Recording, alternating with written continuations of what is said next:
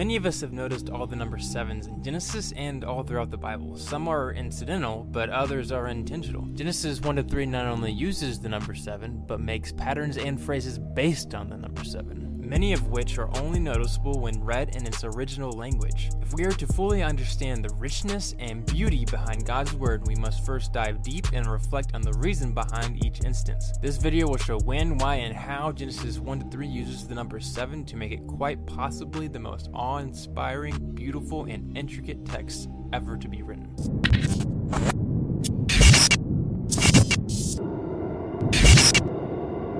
So this is a paper from Jeff Morrow called Creation as Temple Building and Work as Liturgy in Genesis 1 to 3. And he describes it as this. The number 7 is important for the form and content of Genesis 1 as the number of perfection in the ancient Near East. The number relating to covenant and of course the number of the day known as the Sabbath, the pinnacle of creation. Genesis 1-1 contains seven words. Bereshit bara et hasamayim we'et aretz. Genesis 1-2 has 14 words, 7 times 2. Furthermore, significant words in the passage occur in multiples of 7. God, 35 times, which is 7 times 5. Earth, 21 times, which is 7 times 3. Heavens and firmament, which is 21 times. And it was so, which is 7 times. And God saw that it was good, which is 7 times. Now there's also some interesting things here as we keep going. The 10 sayings with which, according to the Talmud, the whole world was created, that is, the 10 utterances of God beginning with the words and said, are clearly divisible into two groups. The first group contains seven divine fiats enjoining the creation of the creatures. The second group comprises three pronounces that emphasize God's concern for man's welfare. Thus we have here two, a series of seven corresponding dicta. The terms light and day are found in all seven times in the first paragraph, and there are seven references to light in the fourth paragraph. Water is mentioned seven times in the course of paragraphs two and three. In the fifth and sixth paragraphs from the word haya occurs seven times. The expression it was good appears seven times, the seventh time, very good.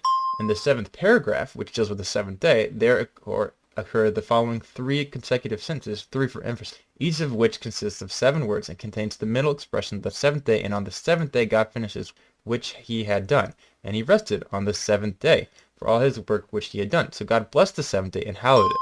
The words in the seventh paragraph total 35 times, 5 times 7. To suppose that this is all mere coincidence is just not possible. He also states, Cassuto even argues that Genesis 2 to 3 exhibit this focus on the number 7. He writes a clear indication of the unity of the section, because of course there's a debate about whether Genesis 1 is different from Genesis 2 if they were written at different times or authors. And the numerical symmetry based on the number 7 that we find in the section just as we encountered it in the story of creation. Here too, which is you know referred in chapters 2 and 3. The words that express the fundamental concepts of the passage recur a number a given number of times, seven times or a multiple of seven. The name Eden occurs together with East, Hebrew t- seven times. The name Adam is appears together almost 28, 28 times. That is four times seven. And the word Ish and its synonyms Ezra and Selah are used 21 times.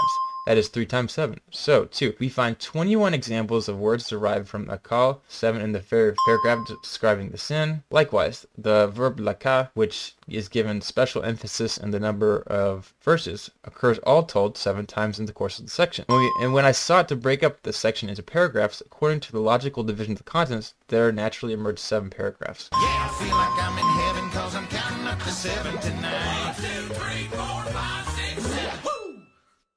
So I know that's all a lot to say, but we see these super weird like emphasis of number seven. Like whatever is happening here, there has to be a certain theological significance that the writer of Genesis was trying to portray. While yes, the number seven was most likely used as a conceptual metaphor or example to describe the work week for the Israelites, it doesn't fully explain the overabundance and placements of sevens. He goes on to say, the careful attention to a sevenfold structure indicates that Genesis in its final form is a liturgical liturgical text. For those that aren't very familiar with it, a liturgical text is something that is written to be said aloud and typically has a certain format which can be good for memory or makes it, I guess, roll off the tongue. He goes on to say, we know today that the Babylonian creation epic Enuma Elish was customarily read in ceremonies in the sanctuary, whereas the Persians recited their theogony while sacrificing. Also, in Israel, at least in the second temple times, the priestly courses and the I'm not even sure what that is, who made at the time sacrifices were being offered in Jerusalem, customarily read portions from the account of creation, and on the sixth day they recited Wakulu Hasamim, which is basically the heavens were finished.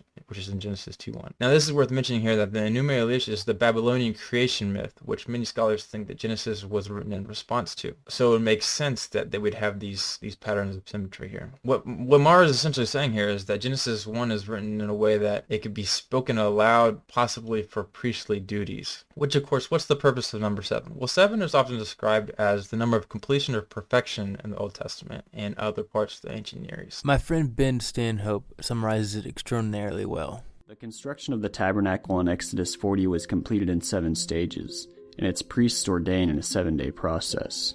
The construction of Solomon's temple took seven years, and it was dedicated during a seven day festival held on the seventh month. And this temple symbolism wasn't unique to Israelite culture either. We have 4,000 year old cylinders from Sumeria that also detail a seven day temple dedication feast. He says, It took one year to bring the stones and slabs, and it took another year to fashion them, although not even two or three days did he let pass idly. Then it needed a day's work to set up each one, but by the seventh day he had set them all around the house. Or take the Ugaritic texts, written nearly a millennium before Genesis 1 was edited. They have Baal completing his house on cosmic Mount Zephanu in seven days. The association between the number 7 and temples might give us good reason to think Genesis 1 was seen as a type of text to inaugurate God's cosmic temple. While the number 7 could have simply been a number to describe an object to make the point, okay, this was perfect. One would think that wherever God is, that place must be perfect, and since the place where God is would have been the temple, it also might have been seen as something like when you think of perfection, you think of the temple. Of course, one might ask, well, how is Genesis 1 about God creating a temple? Make sure to like and subscribe as I will be going into great detail to give additional reasons why I think Genesis 1 describes God creating his cosmic temple.